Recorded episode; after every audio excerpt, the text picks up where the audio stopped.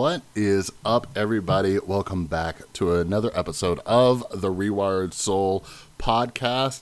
And today, my guest is Tim Harford. And if you haven't heard of him, I'm first off, I'm surprised. um, but he is uh, a, best-selling author. Uh, one of his first books was the undercover economist and most recently he released a book called the data detective all right? And i find this topic so so so important. Like we are given stats statistics and so much on a regular basis and especially especially during this time of covid over the last year and a half we're constantly thrown numbers right? Death rates infection rates you know there's there's numbers about vaccines, and I am in no way a math guy. I, I, as many of you know, I like you know psychology and you know philosophy and all these other things, and numbers just aren't my thing.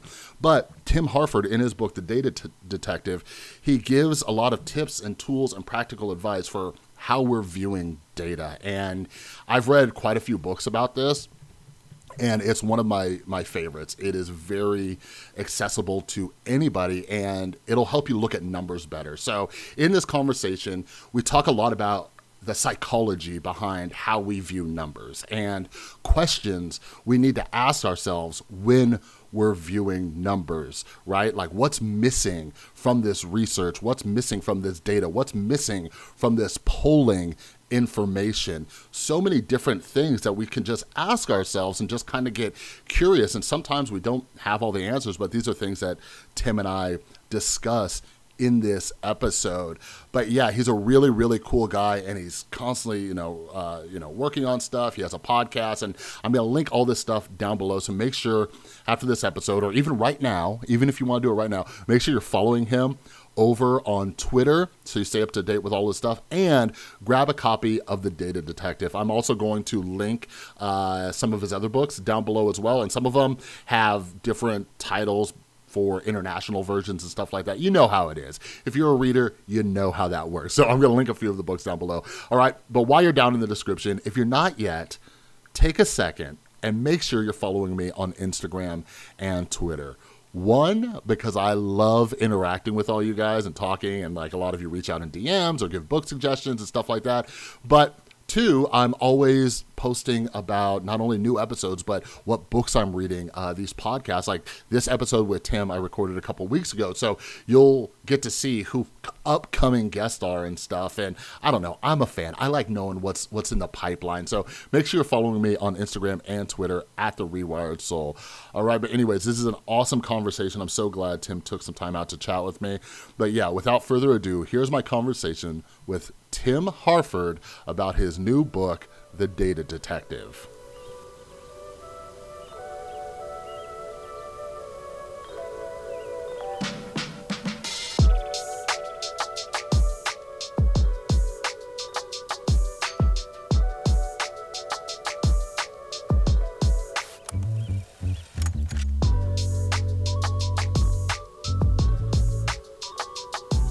Right. Hello, Tim. Thank you so much for joining me on the podcast today. I really appreciate it.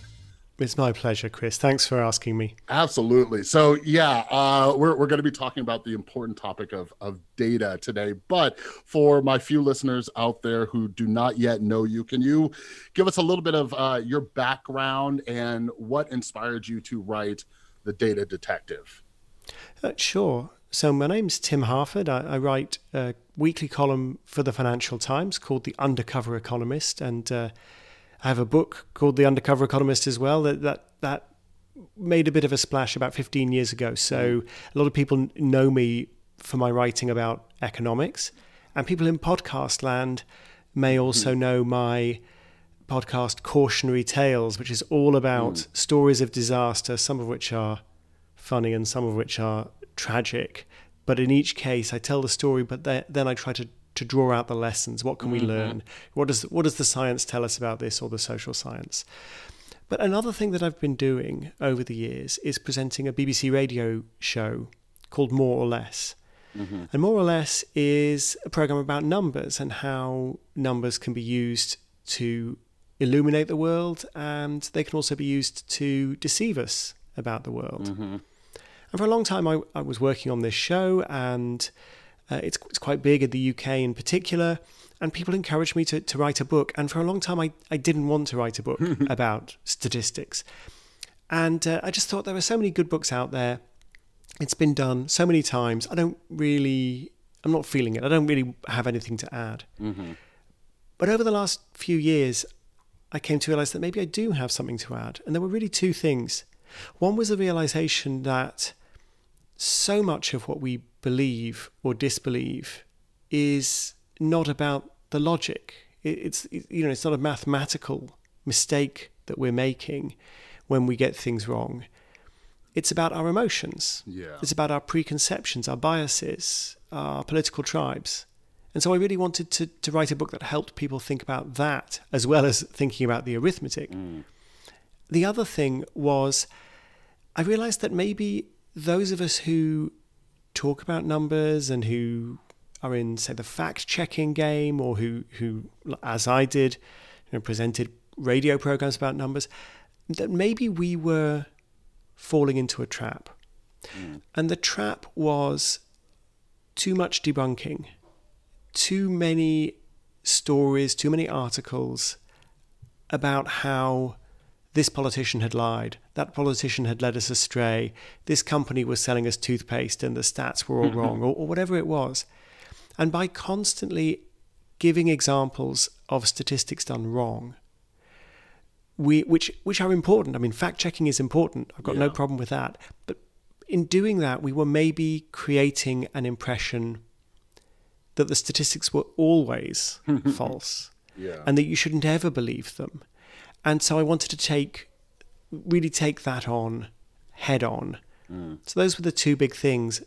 A realism about the psychology of reasoning about statistics and a, a more constructive positive agenda saying numbers can show us important truths about the world as well as being used to, to deceive us. Yeah, yeah, absolutely. And that that's kind of how I stumbled across this book and your work in general because not not too long ago I I got really interested in just kind of human irrationality and Yeah. you know and so I got into the you know I started reading the work of like Daniel Kahneman and Dan Ariely and then I really started wondering you know especially when it comes to data and statistics I was I was like okay uh so for example like death rates right and it always seems like no matter what the person's agenda is, they can attribute, you know, uh, the the data to something that they're trying to change, right? Like, oh, the the the death rates are coming from, you know, depression and it's a mental health organization, or the death rates are coming from fast food and it's, you know, this and and there's always seems to be data that you could take to argue your point. So I was like, well, that's kind of weird because there has to be some kind of truth out there, but I'm not really a math guy. And that's what I loved about your book because it goes more into the psychological aspect. Um, but Yeah, ab- absolutely. I mean, the, the often the, the math is not that complicated, and it sometimes is. Sometimes statistics are, can be a very complex subject, but very often it's quite basic stuff. Like, um, what's the context? Like, is this number going up or is it going down? Um, is it you know is it a really big number or a small number? Sometimes it helps, for example, to say, well, let, let's say it's a it's a dollar amount. You're talking about the national debt, or you're talking about the deficit, mm-hmm. or spending on the Department of Defense. Well, how much is that in dollars per person in, in the US each year? That that sort of context can be can be remarkably clarifying mm-hmm. and can tell you more than you know all sorts of analyses of correlations and p values and all the technical stuff Yeah. ever could.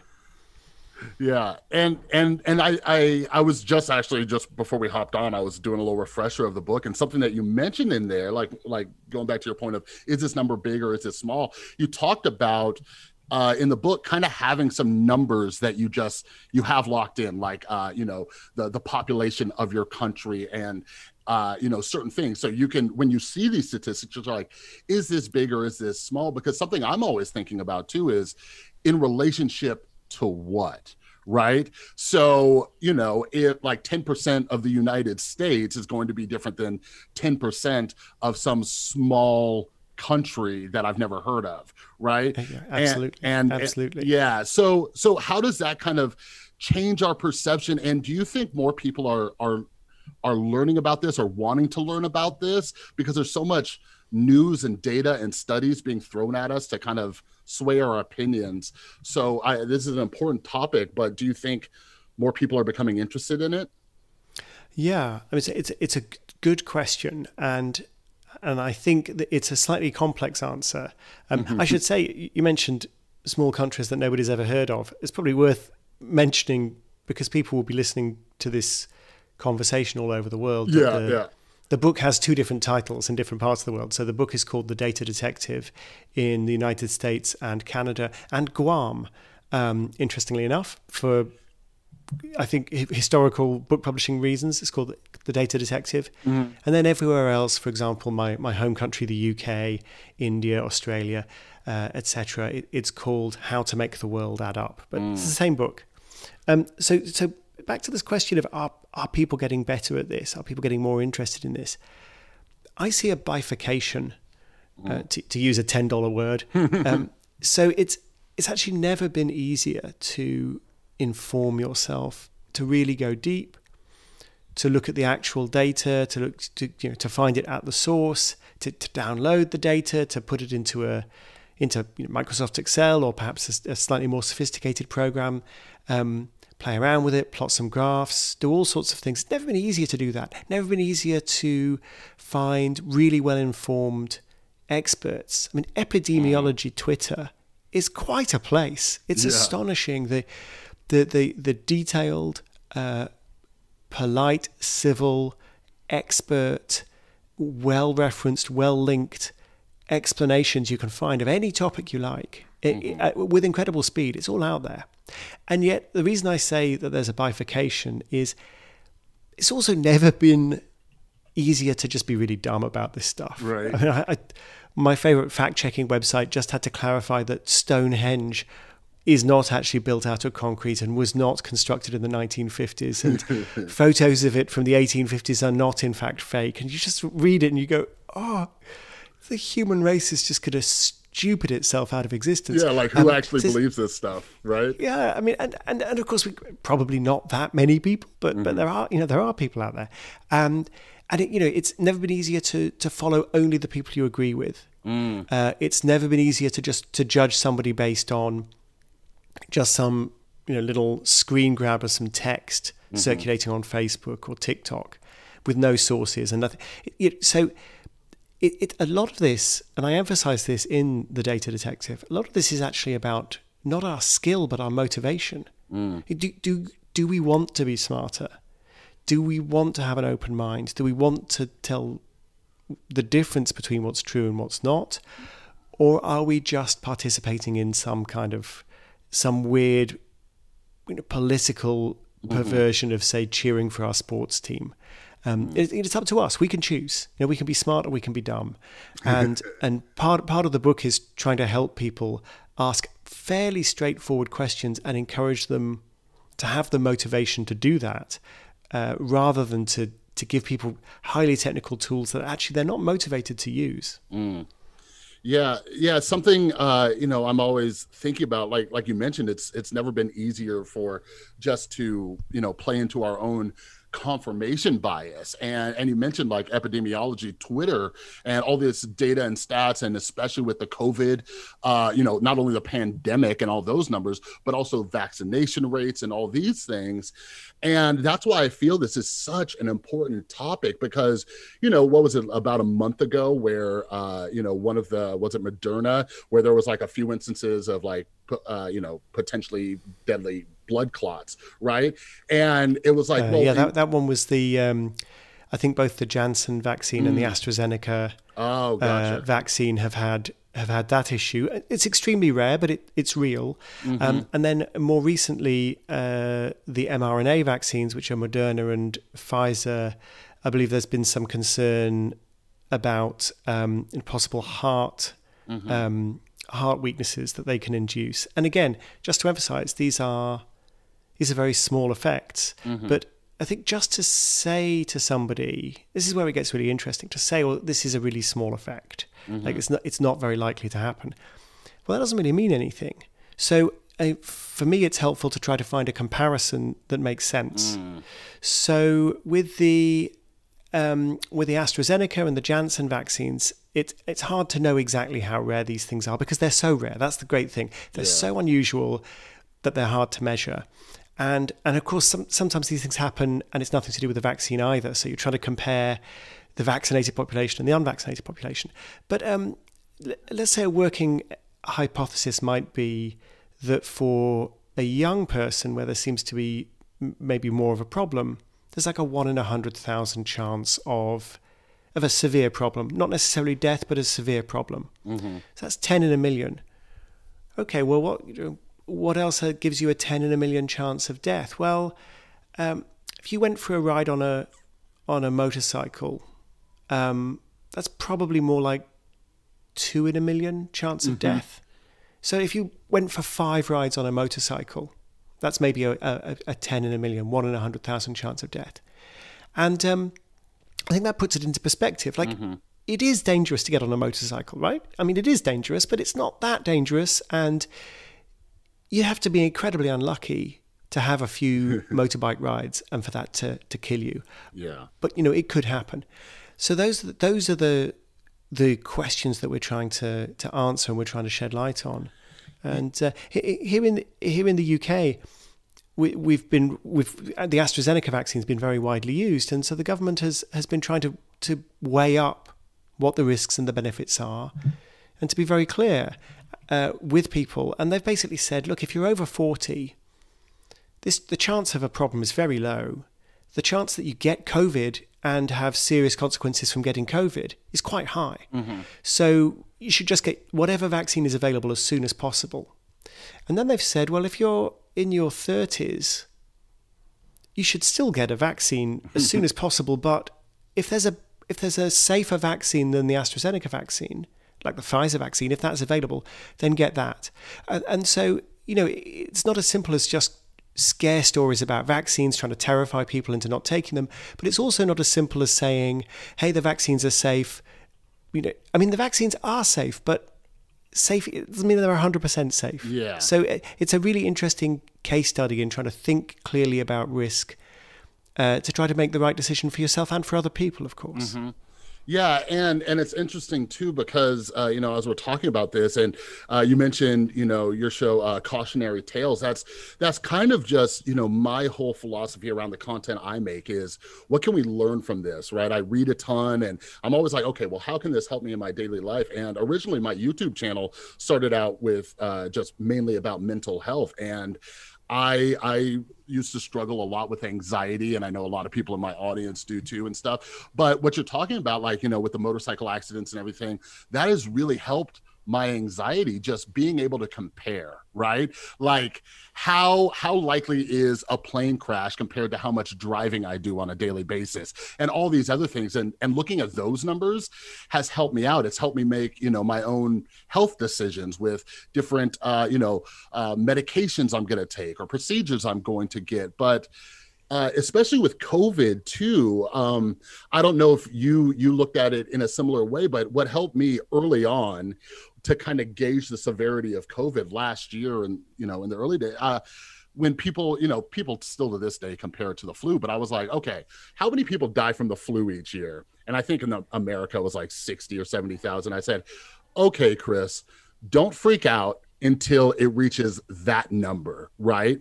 And it didn't really take that long for it to reach that number. I'm like, okay, this is serious. You know what I mean? Yeah, and and of course, we don't lock down economies in order to fight the flu, but we did lock down in order to deal with COVID. And so you mm-hmm. realize, wow, it it would have been even worse if we hadn't taken um, what are actually very extreme measures. I mean, they've, I, I- you know, I think the the lockdowns have saved a very large number of lives. It's it's hard to dispute that, but that that doesn't. That doesn't mean the lockdowns were obviously the right thing to do. I mean, it was a huge disruption to people, and you, you realize, well, wow, the counterfactual. Like, what would have happened without the lockdown? How many people would have been infected, and how quickly?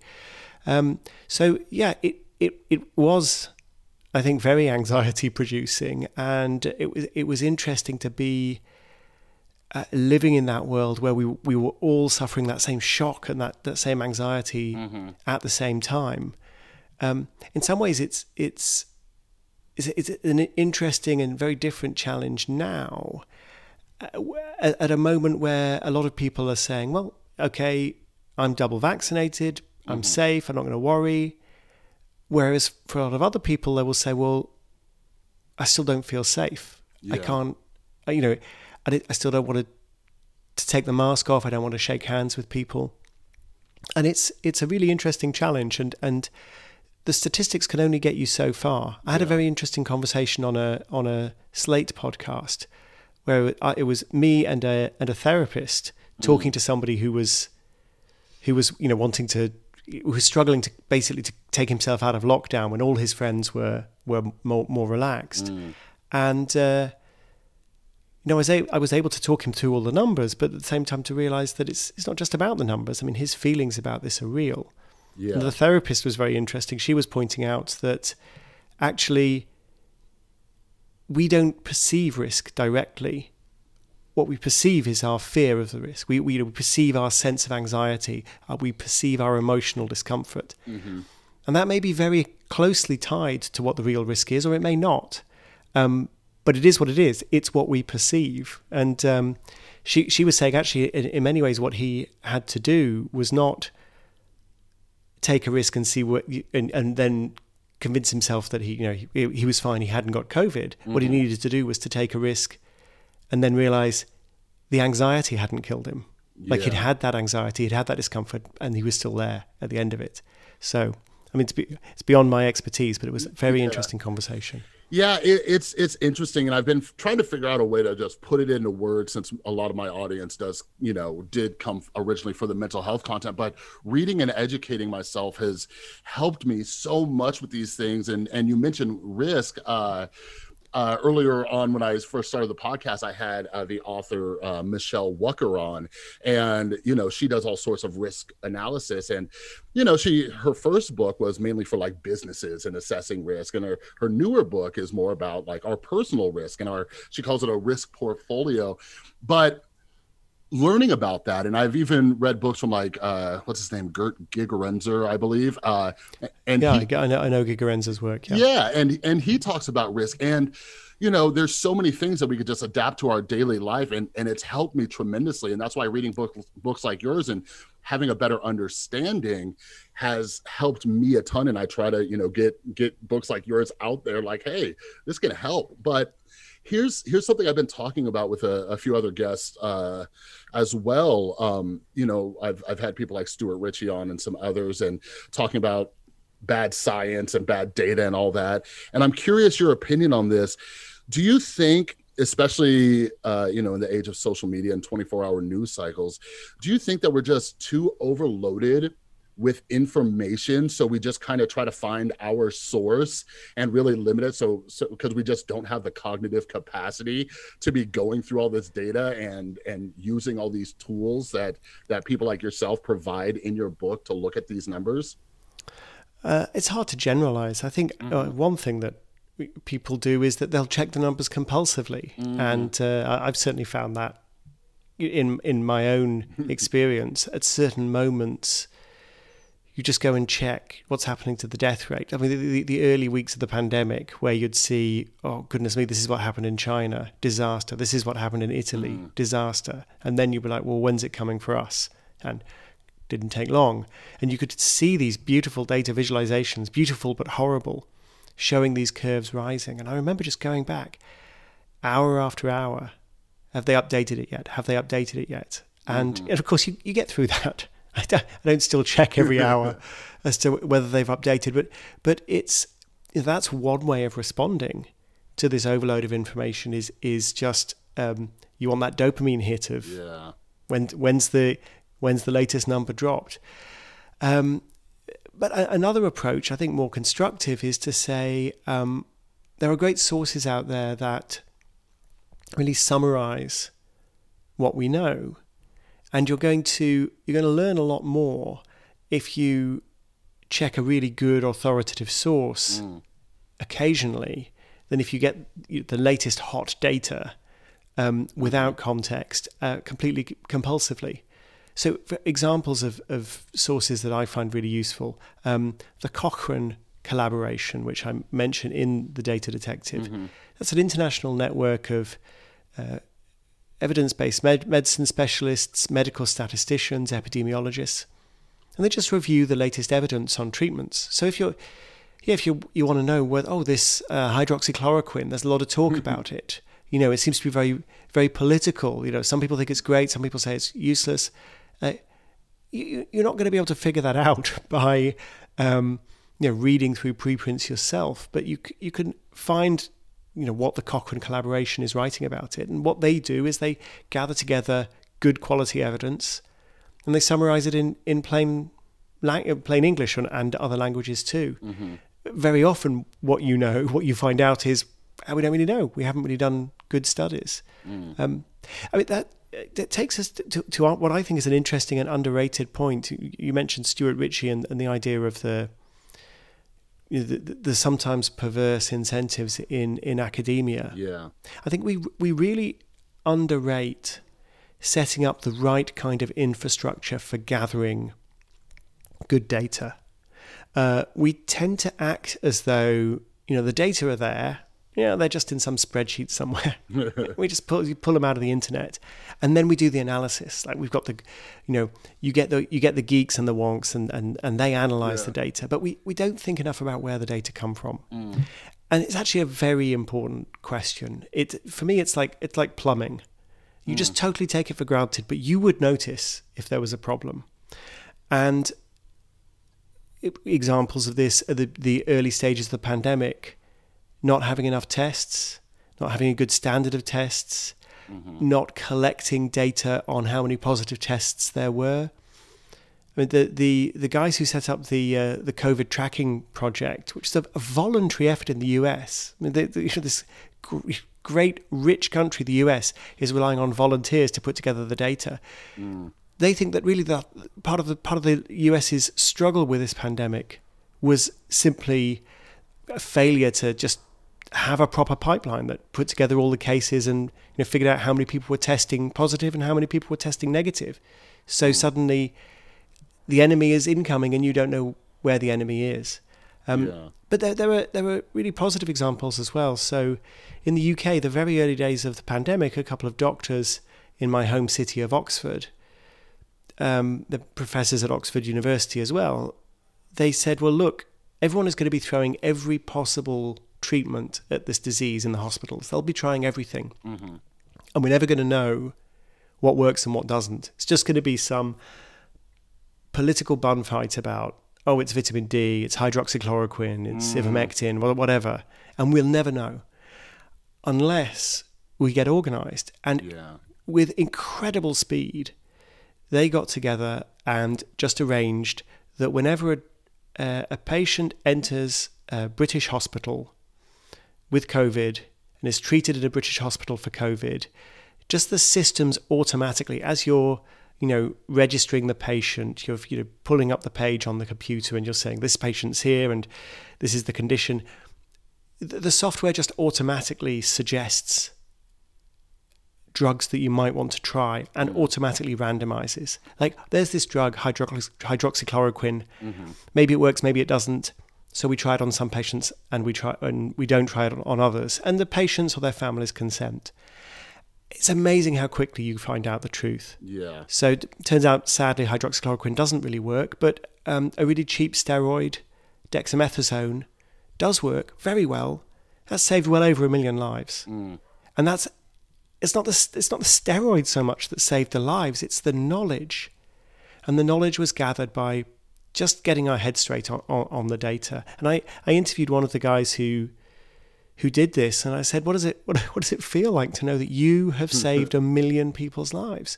And he was just, uh, "I'm not sure that number's quite right. I think it might be uh, seven hundred thousand or something." It was so he was so British about it. Um, but you know that this stuff matters, and we it's so easy for it for us to take it for granted. Um, and I spoke to another epidemiologist recently about ivermectin, which is another drug that some people say is great and some people say is not. Mm. Again, it's become very political. And he said, Well, we just don't have really good evidence on this. Uh, and he said, Well, we just have to get used to uncertainty. Sometimes we don't know. Mm. And I said, Well, I mean, yes, we do sometimes have to get used to uncertainty, and sometimes we don't know. That's right. But in this case, we've chosen uncertainty. Mm. We could have set up the proper trial. We could have gathered the numbers. We could know by now.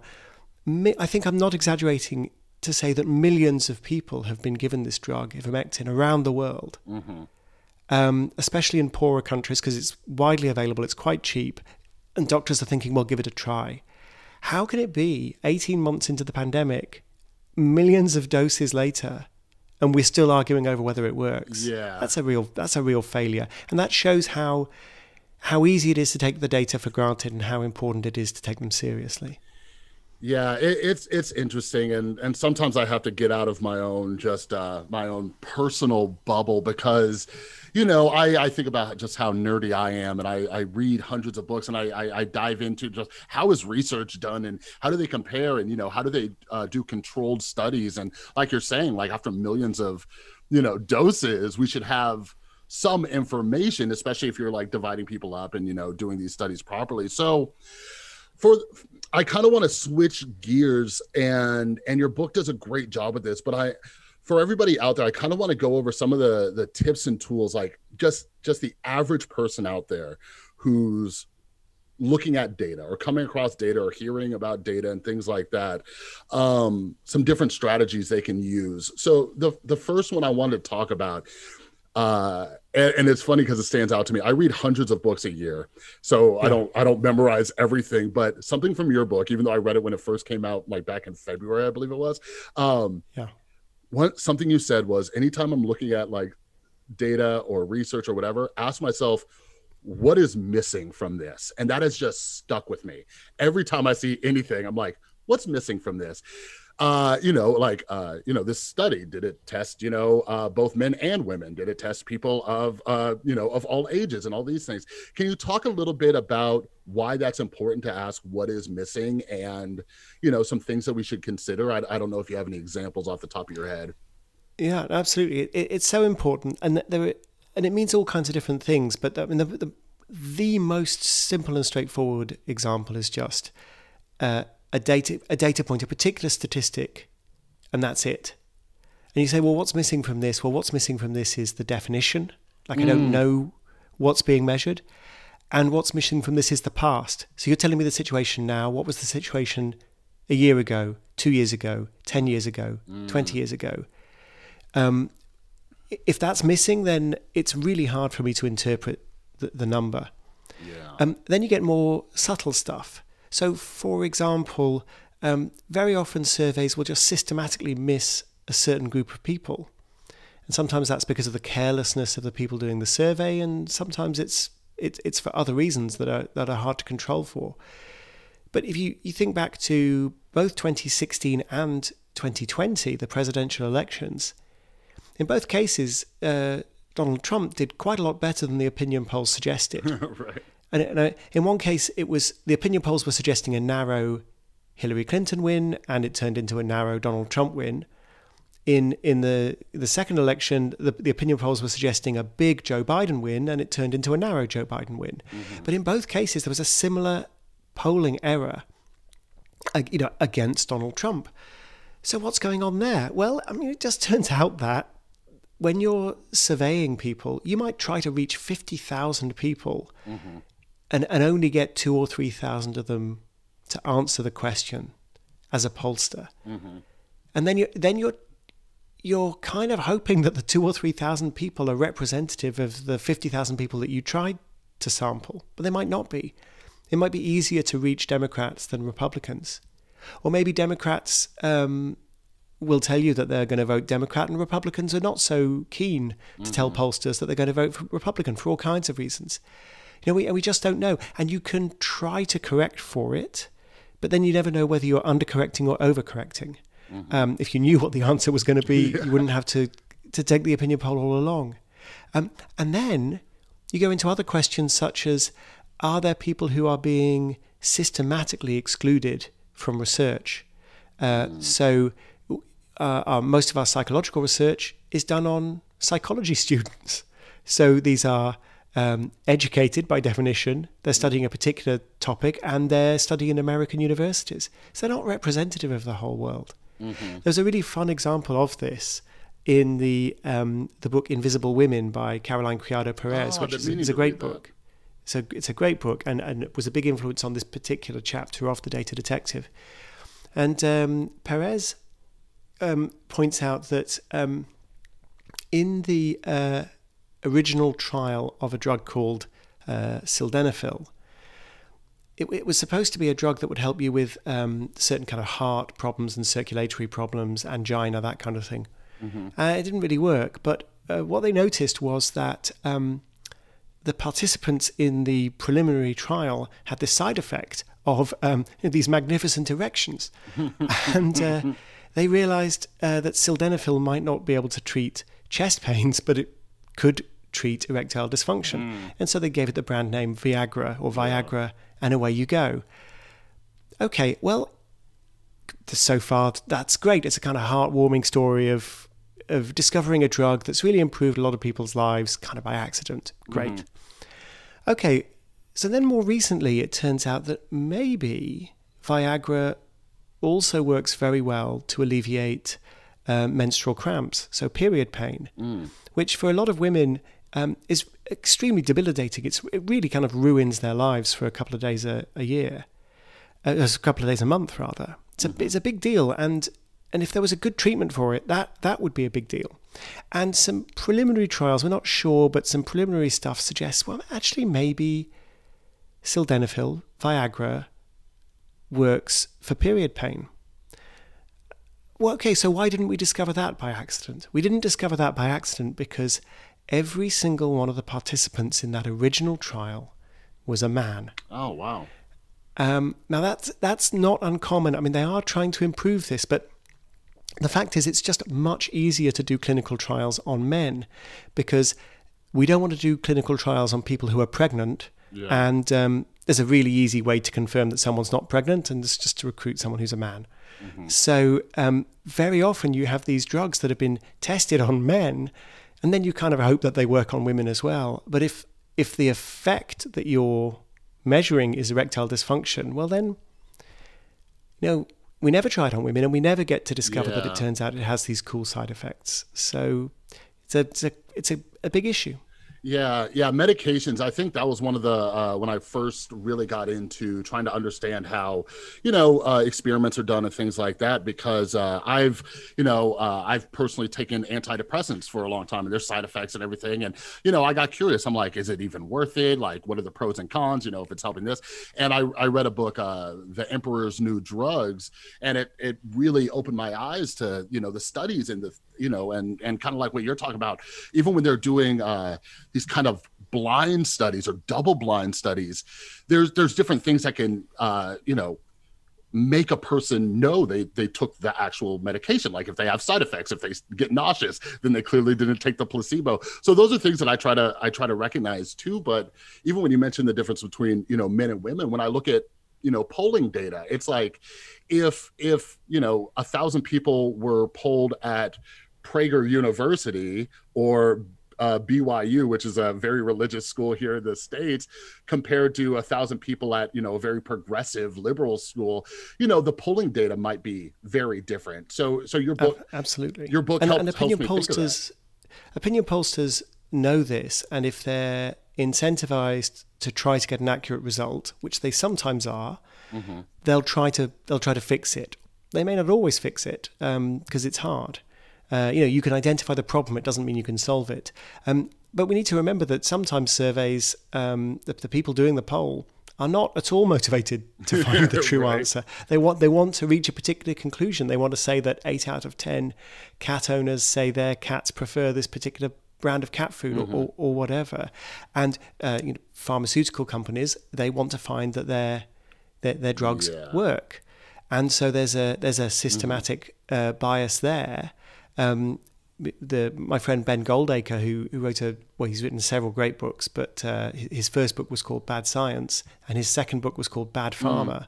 and he's um, he's an expert in evidence based medicine, and he he has a TED talk where he just goes through the uh, the trials of antidepressants.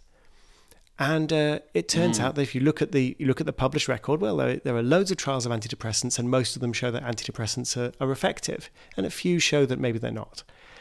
When you then go and search harder, you find there's a lot of trials that show that antidepressants aren't effective. Now, I'm not saying that antidepressants yeah. aren't effective. Clearly, they're effective for some people, and there are trials demonstrating that. But what was interesting was there was this, this systematic filter. Like if the trial showed that the drug worked, the trial would get published. And then if the trial showed the drug didn't work, then somehow it would kind of evaporate one way or another. So yeah. we're working really hard to just improve the the sort of the publishing infrastructure for this sort of thing and make sure that all of the mm-hmm. trials get published. So you see all of the data, which is all we could really want. Yeah, yeah. You talk you talk a bit about you know the the importance of transparency and things like that, but something that I was, you know, uh, pretty pretty shocked by when I started learning about uh, antidepressants. I've actually uh, read some of uh, Ben's work and stuff like that too. Is is especially here in the United States with big pharma just you know being so involved in politics and everything like that. A lot of them aren't even using like outside uh, researchers to run these studies. So the the research is being funded by the pharmaceutical uh, the pharmaceutical companies. So when you like when you're talking like if you had a batch of uh, you know results that didn't give you the ones that you want that, those can kind of just disappear but it makes sense because they're financially you know incentivized like they need to get fda approval and it's a multi-billion dollar industry and these are just things that we should take into consideration because as you mentioned yes, these medications do help some people, but uh, you know, I, I've worked in addiction treatment and mental health, and and some people have bad side effects. You know, there are certain medications that women react really poorly to that are antidepressants, and there's some antidepressants you come off of them and they make you suicidal. So I think it's important that we we know where the research is is coming from and any potential internal biases. But you have a whole chapter dedicated to how our feelings get involved. What are yeah. what are some you know biases like one of some of the biggest biases we should be aware of? And and what's a way you know even a way that you you kind of pause and check in with yourself to see if your feelings are you know getting involved with the way that you're interpreting the data? Uh, absolutely. I mean it's actually the first chapter of the book and the first piece of advice. The, the way the book is structured is it gives it gives 10 different pieces of advice rules of thumb tools, if you like, mm-hmm. to think more clearly about the numbers that you see. And that the very first one, which I don't think you'll see in many statistics books, is that you need to examine your own feelings. Mm. And the reason you need to examine your own feelings is because your feelings are a huge influence on what you believe. Uh, so, I mean, the most straightforward bias is is is wishful thinking. Like you, mm. you you're just trying to find evidence that w- whatever you want to be true actually is true. Um, but more generally, there's a, a, a, group of biases that you might summarize as, as my side bias. Mm. So you're, you're, then you're trying to prove that when you're on the, the side of an argument, well, like those guys are wrong and my guys are right. And the most obvious example of this is, is in politics, but a lot of stuff can be politicized or polarized that isn't obviously political. So, so for example, people argue about particular vaccines, not the COVID vaccines, but other vaccines, and f- for no apparent reason, some vaccines are kind of are politically polarized, and there's like this is a vaccine that the Democrats will take and the Republicans won't take, and then other vaccines are just like, well, if your doctor tells you to take it, you take the vaccine. So, you know, it, it's quite weird, but we're we're very tribal creatures. We're very social yeah. creatures a lot of our reasoning is used to to win friends and influence people rather than you know to figure out the truth about the world. Mm-hmm. And so perhaps we shouldn't be surprised that our you know our motives and these social considerations of wanting to to be on the right side of, of an argument or persuade other people that those overwhelm the actual facts. Um, now it's worth pointing out that being more expert doesn't necessarily help you. Mm. Um, if you're if you've got a lot of facts at your disposal and you understand a situation very well, um, but you're also very highly motivated to reach a particular conclusion, the expertise can sometimes make things worse. Yeah. And the, the first story I tell in the book uh, doesn't actually involve statistics at all. It's a story about um, this artwork, this great artwork, and this art critic, the, the most admired art critic in the world, gazing at this painting and falling in love with it. And because he falls in love with it, he's not able Mm. to see what he should see, which is that it's a it's a forgery. But what, what's interesting about it is that his expertise actually makes things worse for him. Partly because it increases his emotional engagement. He so wants it to be the real thing, but also he he's able to find like a dozen different reasons, really subtle reasons that you or I would never notice, but Yeah. a dozen different reasons to believe that that it is real. Um, and those those reasons that only his expertise uncovers, they overwhelm you know the straightforward fact that it's it's maybe just not a very good painting and maybe not the kind of thing you would expect the great Johannes Vermeer to paint.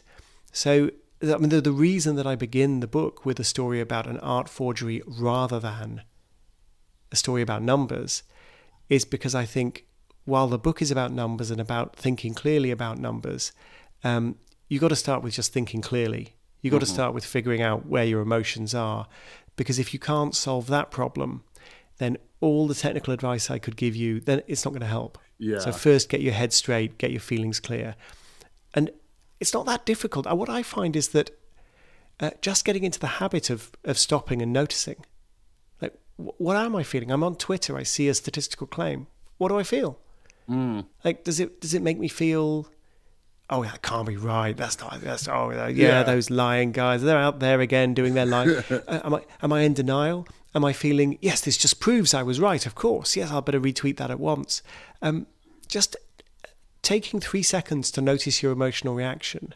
Then, when you go back and look at the number again, you may feel a bit differently about it. You may think differently about it. It's completely fine to have emotions. We're emotional. well, I mean, there's no alternative anyway. We're emotional creatures. But you do have to notice them. If you're not noticing that you're in that kind of hot emotional state, then you're in trouble. Yeah. Yeah, absolutely. I think that's the the biggest thing that's helped me. I used to, you know, I I had impulse control problems, so I'd immediately see it. I just wouldn't recognize it. And actually, the practice of like mindfulness meditation, it like helped me slow down and just like you're saying, just even for three seconds, saying, "What am I feeling? Why am I feeling this way?" Because you know, we we we get all defensive if maybe a number is against like our beliefs or you know whatever it is. But uh, I only have a little bit more of your time, so I wanted to ask you something um, as a content creator, but I think this is beneficial for anybody who's, you know, looking at numbers for their their work or you know their business or whatever it is. Uh, you know, so not only do I have a YouTube channel in this podcast, but I work in marketing by day, and um, something that I maybe I've maybe become obsessed over in the last year is uh, looking at you know just kind of the balance between success and luck right? And i can dive really into my own data and analytics. And it feels like sometimes it's difficult to pinpoint what a certain factor is right? So if something let's say a youtube video performed very well right well is it you know was it the title that got it a bunch of clicks or was it the thumbnail the artwork that i did and it and and finding that little that little thing or was it just a complete random occurrence? And this might be something you know that that takes hours to even break down and analyze but if you had five minutes to say chris here's how you can kind of separate the luck of the experience from you know what actually worked what what should what should we be looking for in our own data? Yeah, it, it's a great question, and it's also a, it's a very difficult question. but it, I think the, the, the first thing to observe is that um, there is likely to be a lot of luck in the way that a lot of online content is is structured. Because some stuff goes viral because it goes viral, right? There's a it's got its own momentum, and there's a there is actually a really elegant illustration of this by uh, a group of mathematical sociologists, uh, Duncan Watts and uh, Matthew Salganik. I was just going to ask you if you knew about Yeah. Duncan Watts. I loved his yeah, book. yeah, yeah, absolutely. It's, it's a his books are great. Um, and well, for those for those listeners who haven't heard this particular experiment, what they did was they they basically uploaded some songs and they asked people to rate the songs.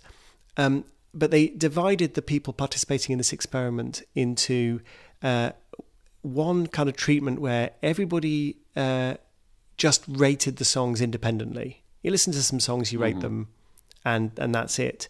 But the the other half of the experiment, people were were pulled into these little groups um, where they'd be rating the songs, but they'd also see everyone else's rating. Uh, and they had several of these groups. I think there were possibly 10 of them. And what they found was if you just ask people independently and they never get to see what other people are seeing and what other people are rating, you get a good kind of measure of what people actually think about the underlying quality of a song. Um, but then when you look at the these little small worlds um, where people are observing the chart, they're observing what's popular and what's not, um, suddenly the results get really chaotic. and you can have worlds where songs that are not very well rated uh, by independent observers go viral. You have very often songs that are, you know, you know, people think are, are great songs and, and they, they never take off. So that's an, an illustration that, that where there's luck in the underlying performance, that luck can be massively magnified by the social network structure and the fact that you know whatever's go whatever's happens to be popular gets amplified by the algorithms and so on. Yeah. Um, all that said, you can run experiments. Um, so you can uh, you can give different videos uh, different titles, or, or the same video different titles, and see which one works. Um, you can that sort of A/B testing. It's not something I've ever personally found that I, I want to devote the time to do. But that sort of optimization really does start to help you tease apart um, whether there are any patterns, whether longer videos do better than shorter ones, Yeah. whether a kind of a clickbaity title does does better than a title that you know kind of gives gives tells people exactly what's in the video, etc. Um, that sort of experimentation is going to be informative. Um, I mean, if there's a lot of noise and a lot of randomness, there'll be a lot of noise and a lot of randomness. But you, you only stand a chance of of pulling out the patterns if you if you generate a lot of different experiments and you take a step back and really look at the data. Um, as I say, it's not something I've ever found myself tempted to do, but I, I understand the the motivation to do it, and I think if you're going Yeah. to do it, you have to do it right. Yeah. So so just real quick answer from you. So you you you you you write books, you write articles, you have a podcast. So with your own work, do you kind of just not pay too much attention to it and not like if you have an article that you write or a book just flop you know like do you just not really give it too much attention and just keep moving forward Yeah, I, I that, that's what I try to do. I mean, of course, I'm interested in whether things are doing well or not. Um, and you know, I, I I like to know how many downloads the Cautionary Tales podcast has got, but it's not like I check that every day. Like every now and then, I'll check in with my producer and say how, how we're doing. Um, you know, if if uh, my, the latest book, The Data Detective, is done very well in the UK. It's been on the um, the bestseller lists here in the UK for a while now. Um, the number one bis- business best-selling book for the last two months. So Ooh, congrats obviously, awesome. I care. I care about that. I mean, I care, of course, I care about that. I care about being successful. I care about the the monetary income, and and it's just great to know that people are out there being exposed to to my ideas. But ultimately, you know, not everything works, and you have to focus on producing ideas, writing, narrative that that you're proud of. yeah Um, it, the, the the other stuff you can't control. You can try, you can influence it, but in the end, the only thing that you can control is the quality of your own work. I love it. I absolutely love it. What a what a great place to end too, Tim. So again, thank you so much for your time and everybody out there. Um, where can they find you? Uh, and are you working on anything upcoming? You working on a new book or focusing on the podcast? Where what should we be looking out for? Sure. So my website is timharford.com. So it's not Hartford, it's Harford, timharford.com. That's got links to everything else that I do the BBC, the FT, the Cautionary Tales podcast. I'm on Twitter. Um, but uh, what am I working on? Well, a new season of Cautionary Tales. And uh, I'm working on a, a, a version of The Data Detective for younger readers, uh, maybe aged between 10 and 12. Ah. And that, that promises to be a really interesting new project. Um, it's in the early days, but I think I'm going to learn a lot, and I'm looking forward to it. That that'd be awesome. I have a 12 year old son, so that'd be that'd be perfect. Excellent. Let's, let's try and uh, see if see if he can give us some comments then. Yeah, absolutely. So yeah, I'll, I'll make sure he he does a little review of it. Uh, but again, thank you so much for your time, Tim, and I'll link all that stuff down in the description below. But yeah, thanks again, and I'm sure we'll talk again real soon. My pleasure. Thanks, Chris. Yep.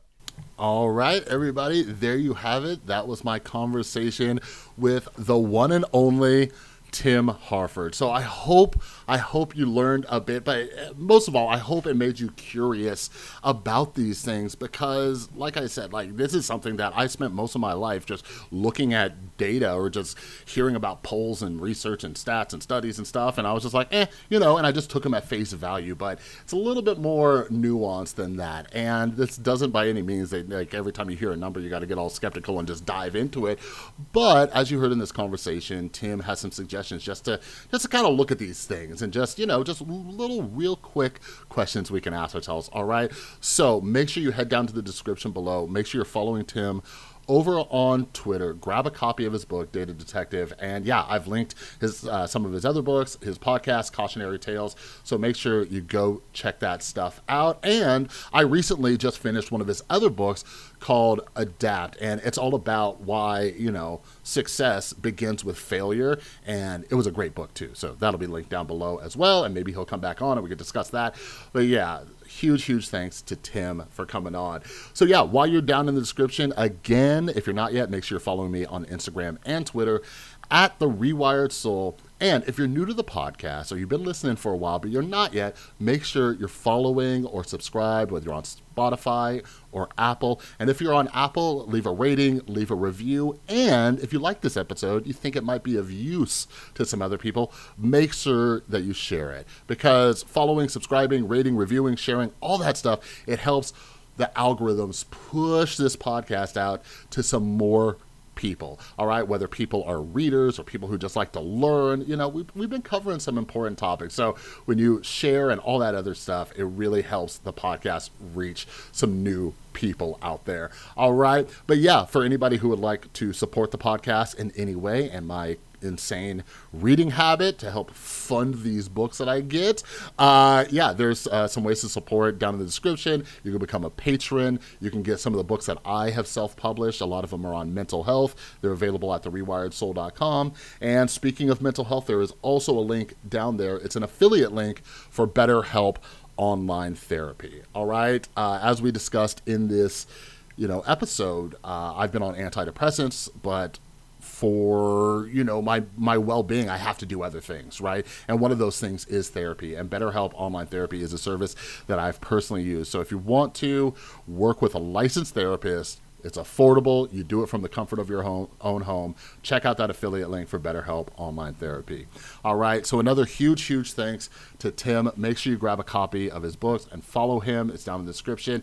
But most of all, thank you to all of you. Like, I, I truly am grateful for anybody who sits through an entire hour uh, or so when I do these longer episodes and stuff. So I really, really appreciate you. And yeah, I love connecting with all of you. So follow me on Instagram and Twitter at the Rewired Soul. All right, but I hope you have an awesome, awesome rest of your day. And tomorrow I have another brand new episode, and this one is gonna be a little, a little bit different. Uh, and if you like to write or you're interested in writing, you're really gonna enjoy this episode. All right, so stay tuned. All right, so thanks again, and I will see you in the next one.